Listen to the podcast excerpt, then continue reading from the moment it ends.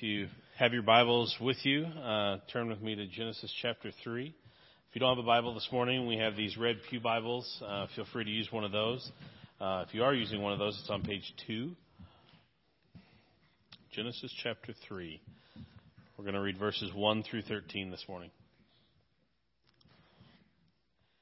Now the serpent was more crafty than any other beast of the field that the Lord God had made. He said to the woman, Did God actually say, You shall not eat of any tree in the garden? And the woman said to the serpent, We may eat of the fruit of the trees in the garden, but God said, You shall, you shall not eat of the fruit of the tree that is in the midst of the garden, neither shall you touch it, lest you die. But the serpent said to the woman, You will not surely die, for God knows that when you eat of it, your eyes will be opened, and you will be like God, knowing good and evil. So when the woman saw that the, saw that the tree was good for food, and that it was a delight to the eyes, and that the tree was to be desired to make one wise, she took of its fruit and ate. And she also gave some to her husband, who was with her, and he ate. Then the eyes of both were opened, and they knew that they were naked. And they sewed fig leaves together and made themselves loincloths. And they heard the sound of the Lord God walking in the garden in the cool of the day, and the man and his wife hid themselves from the presence of the Lord God among the trees of the garden. But the Lord God called to the man and said to him, Where are you? And he said, I heard the sound of you in the garden, and I was afraid because I was naked, and I hid myself. God said, Who told you that you were naked? Have you eaten of the tree which I commanded you not to eat? The man said, The woman whom you gave to be with me, she gave me fruit of the tree, and I ate. Then the Lord God said to the woman, What is this that you have done? And the woman said, The serpent deceived me, and I ate. The very word of the Lord. Thanks be to God. Thanks be to God. Let's pray together, can we? God, thank you for your word. Thank you that it speaks into every aspect of our lives. God, when we are weary, when we are so busy that we can't see straight, when we're stressed and without hope in the world, you speak over us like you did last week. You remind us that you are our creator. You're the one who created this world. You're the one who, in, in your pinnacle moment, created humanity, God, to carry and to reflect your very image. And God, if you created us, we're going to believe that you have a way for us in the midst of this. God, as we see in today's scripture, we're so vulnerable, God, to other voices. And the moment we begin to listen for yours, we begin to hear our own voice, God. And we're quick to follow it. God, oftentimes we hear the voice of the adversary, the Satan who says, um, Did God really say that? Who questions everything that we thought we believed. And God, in these days, you are turning your world upside down. You're sifting us, God wondering if, if you'll find faith anywhere. God, in the midst of our struggles, the evil one is constantly speaking, denying who you say we are and, and declaring, even accusing us of what we're not. Oh God, it's possible, would you lift up our eyes? You have forgiven us our sin now. Would you lift up our eyes and allow us to gaze on you again? Open our ears, God, and, and allow us to hear what you say, not just about our lives, but about our world that we're living in right now. God, we're bombarded with messages that are contrary to your word. And so we need you, God, to speak through your word. We need you, Holy Spirit, to call to remembrance the words of Jesus, to call to remembrance the words of the wise in, in the Old Testament, to call to our remembrance the words of the prophets, and to draw us again to you and to you alone. So God, I'm grateful that you've taken us back to the beginning. We confess that we have heard lots of voices speak about the veracity, the truthfulness, of these scriptures. But God, we believe them to be true because Jesus believed them to be true. And so, God, we just invite you to speak truth into our lives. And God, as we're gathered here today, we're so mindful of so many of our family who are in great need. I'm thinking initially here, God, of, of some of the physical needs. I think of, of Kay, God. I think of Jeannie and their battles with cancer. And, and I just cry out for them. Touch them, Jesus. Touch their bodies and, and heal them, God, so that they might be able to speak of the greatness of a God who cares for them, not just emotionally and spiritually, but physically as well. And God, our hearts go out to the Haynes family, God. Uh, for Dawn and Chris, especially as they do, they take this walk that many right here in our congregation have taken already where they have to watch their children go through a trial that in a heartbeat they would take upon themselves if they could. But God, you called them to trust you. You called us to trust you. But God, I'm so grateful that you have not abandoned us. You have given us an amazing gift. The gift to agree together in Jesus' name. And Father, as a congregation, we agree together in asking for Riley's complete healing. God, amaze the doctors as you have done so many times, even in the last couple of years, God.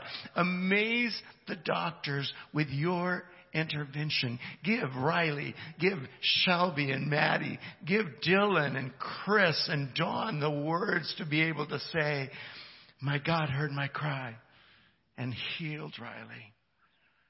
And God, we trust you. We know that you never make mistakes. We know even that this disease has a purpose in your kingdom. But God, we ask that you would be glorified and that Riley would be healed. Can I get an amen? We're, we believe it, God, and we're asking it in Jesus' name. And then God, as, as they return to us next week, we pray that we could love them and walk with them, that you give us moment by moment um, instructions on how to care for them uh, in the midst of this trial. And God, I think of those not just in physical trials like Riley and, and Jeannie and Kay, but I, I think of those also in emotional trials. God, I can see it on their faces. Um, many are still, Father, in, in deep grief. And I'm so grateful that you grieve, God. That, that, that's a reflection of your image. That we grieve is a reflection of who you are. But God, with Paul, I just ask that you would help those who are grieving to, to grieve with hope. God, shine light into the darkness. Father, for those who are, have suffered loss, but those also who are anticipating loss. Thank you that you never leave us or forsake us, that you're always with us. God, I have so much to talk with you about, but I'm, I'm going to trust my sisters and brothers to join me in these 14 days in crying out for the real tangible needs right in front of us, but also for the, for the needs for our futures as individuals, as families, God, as a church family. Speak, Holy Spirit. God, grant us a powerful sense of your presence and peace. And then, God, we will turn to you. We will no longer try to hide. We will turn to you and declare your glory. For we ask it in Jesus' name. Amen. The story doesn't end in Genesis 3. It, it continues um, through Paul's letters when he's trying to help us understand grace. So would you turn with me to our New Testament passage for today? You can find it um, in Romans, Romans chapter 1. For some of you, I know, I'm going to switch mics here if I can. For some of you, I know that that, um, that that strikes terror in your hearts because Romans chapter 1 is one of the most beautiful passages in all of Scripture, but it's also one of the most threatening passages in all of Scripture. I'm going to pick it up, if I can, um, around verse 16. It's our core memory verse for our entire series that we've been in now for about 12 weeks. Paul says in Romans chapter 1, beginning in verse 16, For I'm not ashamed of the gospel, for it's the power of God for salvation to everyone who believes. That's our memory verse for the series. Would you say that with me? For I am not ashamed of the gospel, for it is the power of God for salvation for everyone who believes, to everyone who believes. He continues, for in it the righteousness of God is revealed from faith, remember that? For faith, and as it is written, the righteous shall live by faith, from faith, for faith, and by faith. But look what he does right here in the next verse. For the wrath of God not uncontrolled anger like human wrath, but, but controlled discipline. Uh, the wrath of God is revealed from heaven against all ungodliness and unrighteousness of men, who by their unrighteousness suppress the truth. For what can be known about God is plain to them. Here's last week, right? Because God has shown it to them. For His invisible attributes, namely His eternal power, His divine nature, have been clearly perceived ever since the creation of the world. So there's this natural revelation, the character and nature of God revealed in creation, in the things that have been made. Look at this. So they are without excuse. For although they knew God, they did not honor him as God or give thanks to him. But they became futile in their thinking.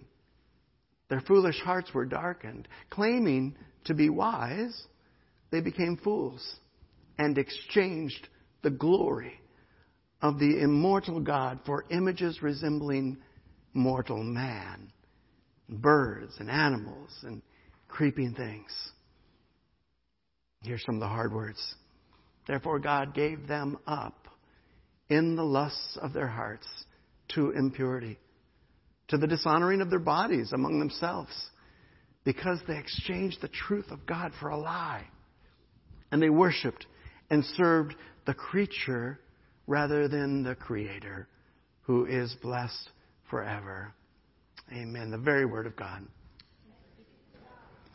Wow, this is going to be a fun Sunday, isn't it? Um, but as I as I called to you earlier, I don't think that we can fully understand the beauty and and and loveliness of God's mercy and grace unless we really understand where we are, where we have where we have fallen. And so I wanted to invite you to, to think d- deeply about Genesis 3 now. Uh, if you've been following with us, we kind of skipped Genesis 2. Last week we saw the creation its all, all, its glory, but, but then in Genesis 2 we came back and heard that story again, emphasizing the, the pinnacle of creation, emphasizing that, that when on that sixth day God got to humanity, to you and to me, that that was his best stuff. Again, the apostle Paul reflects that in our book of Ephesians we studied a few months ago, right? When, when he was saying, you are God's poiema. You're God's masterpiece. You are the pinnacle of God's creation that you may do his good works, which he prepared ahead of time in advance for you to do. So in Genesis 2, we see this, this, uh, this recapitulation of the creation story and it, and it elevates uh, humankind, uh, Adam and Eve, as the reflection, the very reflection of God's image in the world. And in that, in that passage, he also charged them with responsibility for this world. It's not that, that we are deists and that we think that God just kind of kicked this world into existence and then said, you know, I hope it works out for you. No, uh, we believe that, that God is sovereign, that He's still intimately involved. That's why we cried out to Him a moment ago for people that we care about, right?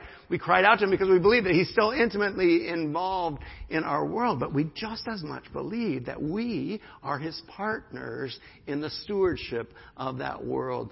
You can hear in that, you will hear in that, uh, care for our environment. Absolutely. Absolutely. But much more I think, is, is the care for this truth for the truth that God is creator, for the truth that God is sustainer, for the truth, as we'll see next week, that God is the redeemer as well. He has entrusted that message. He's entrusted that gospel to us. So what went wrong? What went wrong? This is such a familiar story that um, I, I know that you're going to be tempted to just kind of say, yeah, I got this already. I understand this. But I want to just press pause for a second and say, um, I don't want you to just understand it. I want you to hear it as, as uh, um, instruction for us right now in this day and age. Because all those things I read in Roman, they describe North American culture to a T. Am I making that up? Right? Now, and, and the big piece that we might not have connected before was the situation that is here that that God will give us up to the depravities of our mind if we don't repent, if we don't turn.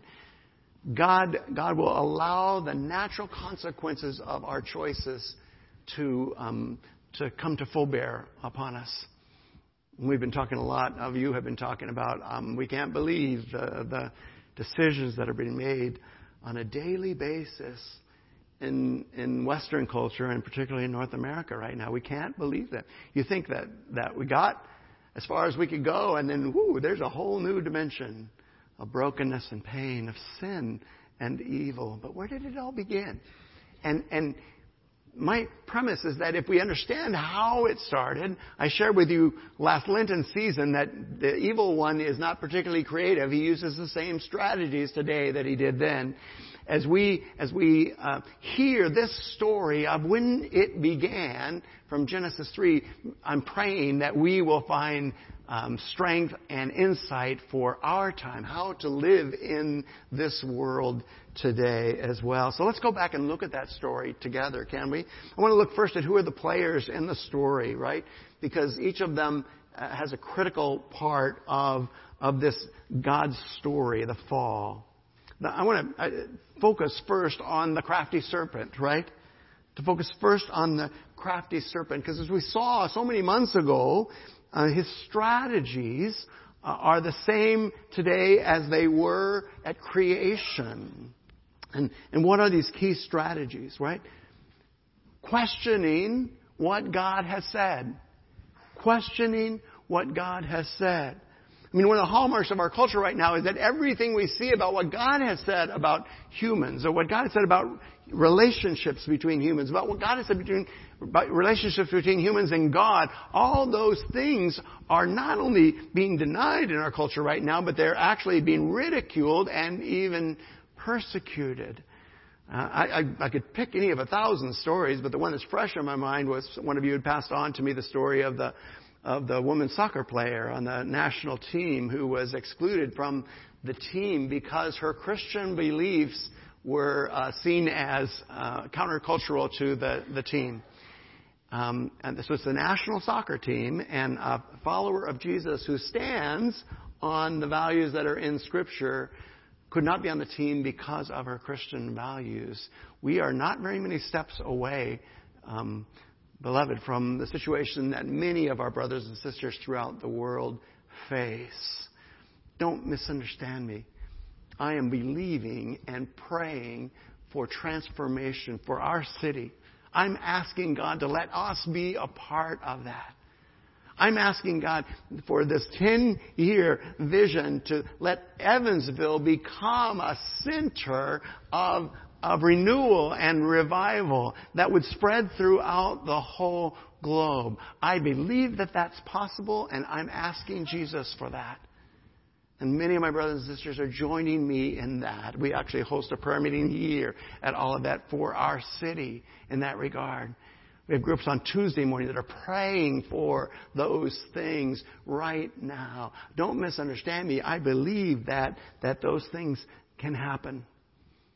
But our culture is living out Genesis 3. Our culture is living out Romans 1 right now as we speak. And one of the strategies that the evil one uses is questioning what God said. Did God really say?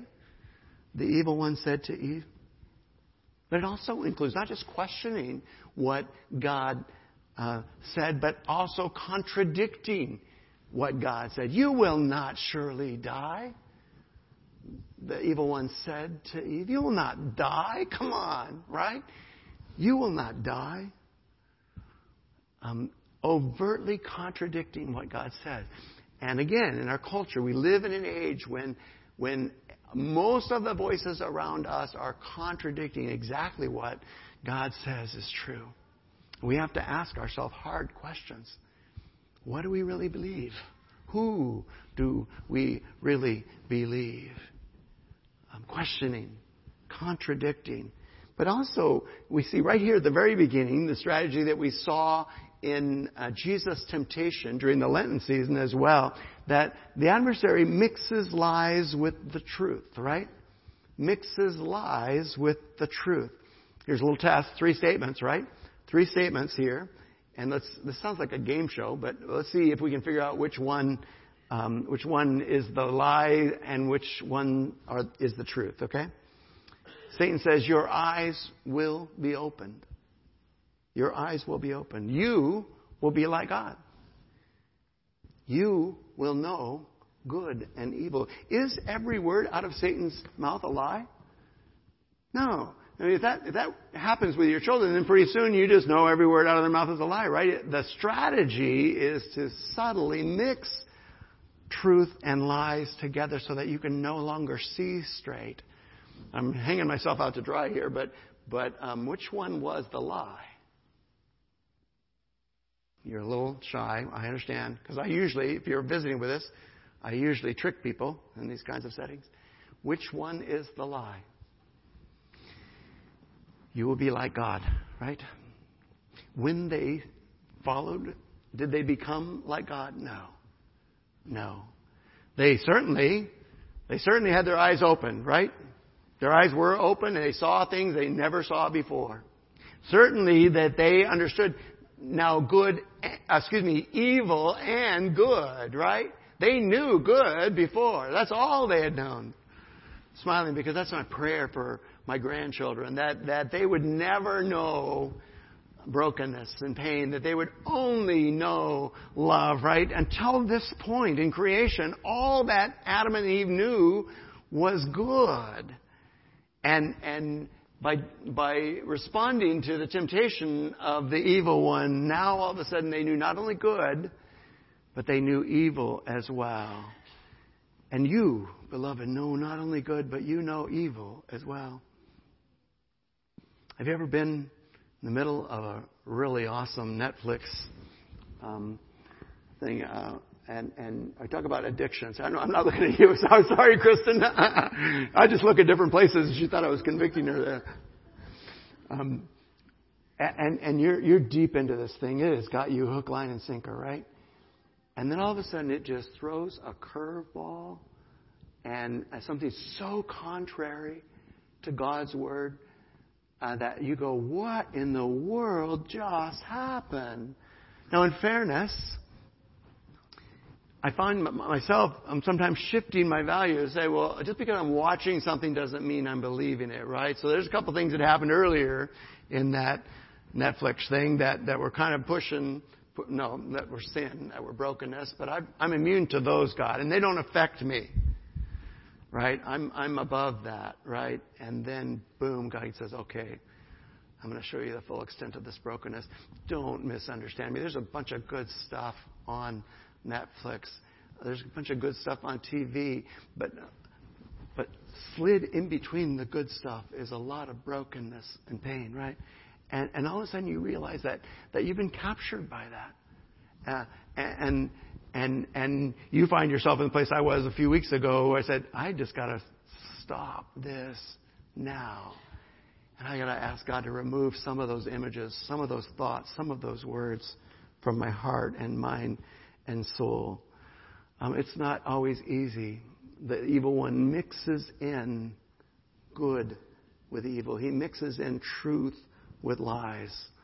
That's why I think the the Genesis account calls him crafty. I don't think he meant like our vacation Bible school that they're very crafty. He's very crafty. No, he's, he's insidious and is working against everything that God believes about you, right? The crafty serpent, but also the woman, right? Now, um, now remember that she was not, we don't remember this because we didn't study uh, Genesis chapter 2, but in Genesis chapter 2, God spoke to Adam before Eve was there. Right? So everything she knows about, um, about what God had said is because Adam told her, right? And so, so she knows the truth here, but, but, but um, when Satan challenges her, this isn't in your notes, but when he challenges her, then she comes back with what Adam said and then adds something that God never said, and Satan says, Got her. Got her, right? And then, and then after the temptation is presented, the, the scripture says she saw that the tree was good for food. And, and we talked in Jesus' temptation that, that John's word in 1 John were so true that, that one of the temptations is the lust of the flesh. Those things, you gotta have this. Whether it be food like for Eve or, or something else, I, I gotta have this. Then she saw that the tree was the light for the eyes, and, and we see that John was right again, that, that there's the lust of the eye. That looks good. I want that. I want that, right? And then we saw, we see that she saw the tree was to be desired to make one wise. The lust of the flesh, the lust of the eyes, the boastful pride of life. Here's where it comes from in 1 John 2. For all that is in the world, the desires of the flesh, the desires of the eyes, the pride of life is not from the Father, but is from the world. And the world is passing away with all those desires. But whoever does the will of God abides forever. Satan presented the temptation, but just like James told us in, in 1, she succumbed to it when she gave in to the desires of her heart as well. Well, where's Adam in all this? The surprise of Genesis 3. Because um, most of us picture the evil one and, uh, and Eve, the serpent and Eve there by themselves. The surprise of our passage is that he was right there. He was right there. And, and all the things that he said, she really put into practice, right? I didn't say anything. Um, a, a, person was talking about marriage relationships and, and, and wrote a book called The Silence of Adam. He was right there and didn't say anything the whole time. He was with her and didn't make a stand in the midst of that situation. So, what was the result? My little Reader's Digest version here she ate and he ate. Let's not do any of this finger pointing, that'll come in later. Um, they both fell. They both fell. She ate and he ate. How did they do it? What was the result? Right? They doubted. They doubted. They took the bait of Satan, right? They took this bait and, and, and doubted God's word.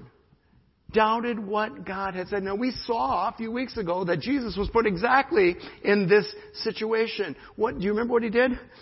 Man shall not live by bread alone, but by every word. He quotes God's word, word for word. And beloved, you're going to be in situations where the world says this is the way it is. And, and you will have an opportunity to, to confess and profess what you know to be true. That's why we spend so much time focusing on God's Word. Because it's God's Word that will deliver you in times of temptation and times of struggle. They doubted God's Word, but, but more than that, they doubted God's goodness. They doubted that, that God really had their best interests in mind. What is, what is the nature of the sin, right? I, I, prayed earlier about those of us who find ourselves making the same sinful choices again and again, right? And, and, and we, we find ourselves living between two worlds. Either we want to just condemn ourselves and say, I guess this God thing just doesn't work, right? Or more likely, we, um, we condemn God and say, You're not who you say you are, apparently, because I keep stumbling into this. But on the desire in God's side, I, I came across it this last week. Jon Bloom writes, We will keep choosing to sin He said, as long as we believe that choosing not to sin is choosing less happiness. What is the primary message that the world is giving us? That God just wants to take away your happiness, right? God doesn't want you to be happy. Of course, we have pressed through that before and pressed through pleasure and pressed through happiness to the joy on the other side. God has so much more for you instead, but we give in even if in a moment when we somehow start to believe the lie that, that not choosing, uh, that choosing not to sin is choosing less happiness.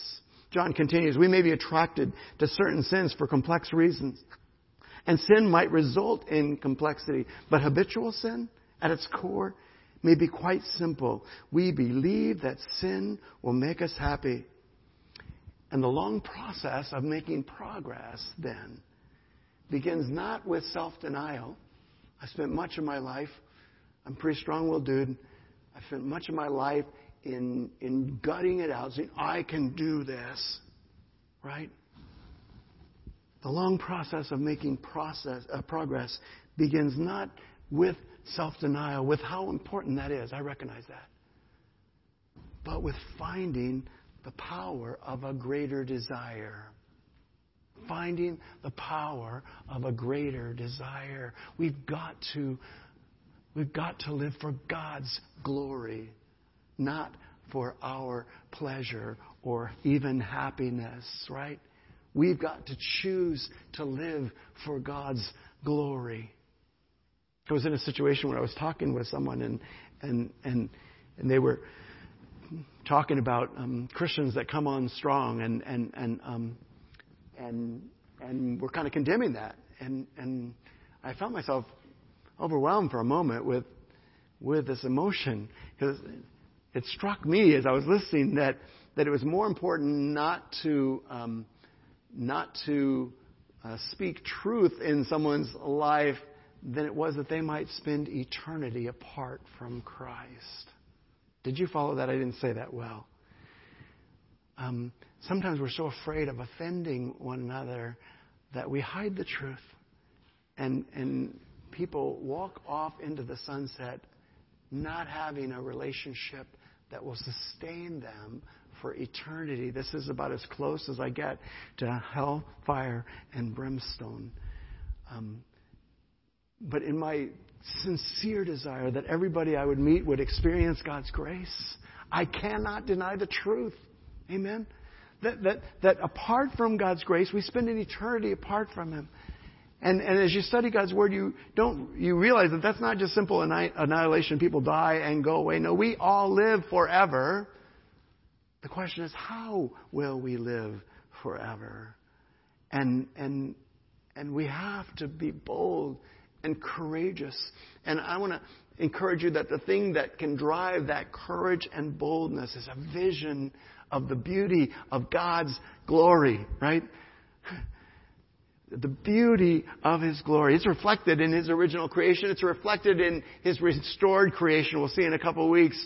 But, but we've got to risk proclaiming a vision of His glory. So they, Adam and Eve, doubted God's word and they doubted His goodness and then they disobeyed. They disobeyed. How does that work for you, Carolyn, when you disobey mom and dad? Does that come out okay? Not, not really. Not really. Thank you for letting me put you on the spot. I did that to my own daughter, and she just blew me off when I when she was young. Um, no, it doesn't work out so good for us with our parents, and it doesn't work out good for us and God. They disobeyed, and as a result, we've seen already they knew evil. And did you catch that? And they were ashamed. They were ashamed. They experienced something they never had before, and they were ashamed, and they covered up their sins, right?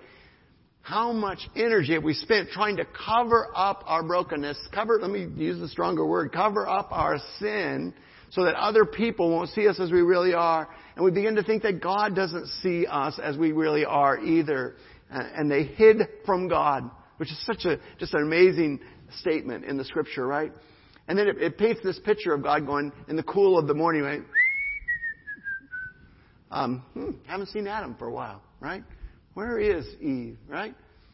Uh, uh, uh, we know, we know that, that you cannot hide from God. You cannot hide from Him. He's not bound by things like we are time and space and deceit and treachery. You can't hide from God. He sees us as we really are. But they hid from Him. And I didn't want to miss this because it's such a key to all of Scripture. They experienced fear. For the first time in creation, fear existed. They experienced fear. And I know we're speed dialing this, but when, when God called them out on it, they, they blame shifted. Right? They blame shifted one after another. Well, that's, that's a description of humanity as we know it right now. And, and if you don't believe me, go work in an office somewhere with more than three people, right? And you'll, you'll find it to be true. You'll find it to be true. The same strategies of the evil one are resulting in the same outcomes for humanity. Praise God that the serpent and Eve and Adam were not the only players in the story, right? Praise God. They weren't. There was another one. I'm going to call him the key player was in that story as well. And, and just briefly, I just want to note a couple of the things. There's myriad things in here that reveal to us the character and nature of God. But, but I want to just see a couple of things and, and, and see what role this player had. God lovingly set boundaries for them so that we wouldn't have to experience fear and shame and pain, right? God loves you so much that He has put boundaries in our life, right? And we, we like to derogatorily call them rules, right? Or commands, and, and, and, we, re, we resent that they impinge on our freedom, right? Like, like my children might have resented when we put a fence around the yard, right? So they couldn't go from the side yard to the front yard and get run over by a truck in the front yard, right? That was a boundary. Um, could they transgress it? Transgress it? They, they, they could, but I, I lovingly put that in place to protect them, to keep them from fear, to keep them from shame, to, to keep them from, from uh, the pain of, of sin. I can see on some of your faces that you're absorbing this and you're, you're condemning yourself for something in your parenting or something. Don't do that. That's not what this is about. Grace is available for us right this moment, right? Um, God is the faithful parent even where we fell short, where we fall short. But don't miss this truth. He puts boundaries in place for our good, right? And, and, and, look what he does. I mean, I, I, was playing with this whistling in the garden thing, but he was there intentionally. He knew exactly where Adam and Eve were, but he went searching for them by name. He went searching for them by name. And In the middle of that song that I was singing, I almost switched, but I knew that our other singers wouldn't know what I was doing. I almost switched and called you by name in the middle of that song because the question that he's asking them, he asks of us as well. But don't miss that God lovingly puts boundaries and, and He comes after us even when we're in the midst of hiding in fear from Him. And then He asks questions. He asks questions. He would have made a great psychologist, when he done? He just asks questions, right? Because so much more is learned when we answer them ourselves. Even though he already knows the answers to them, we learn something about ourselves when we answer God's questions. So, what were those questions that He asked them? And my final questions to you Where are you today? Where are you today? Are you living in fear? Are you stinging from the pain of brokenness and sin?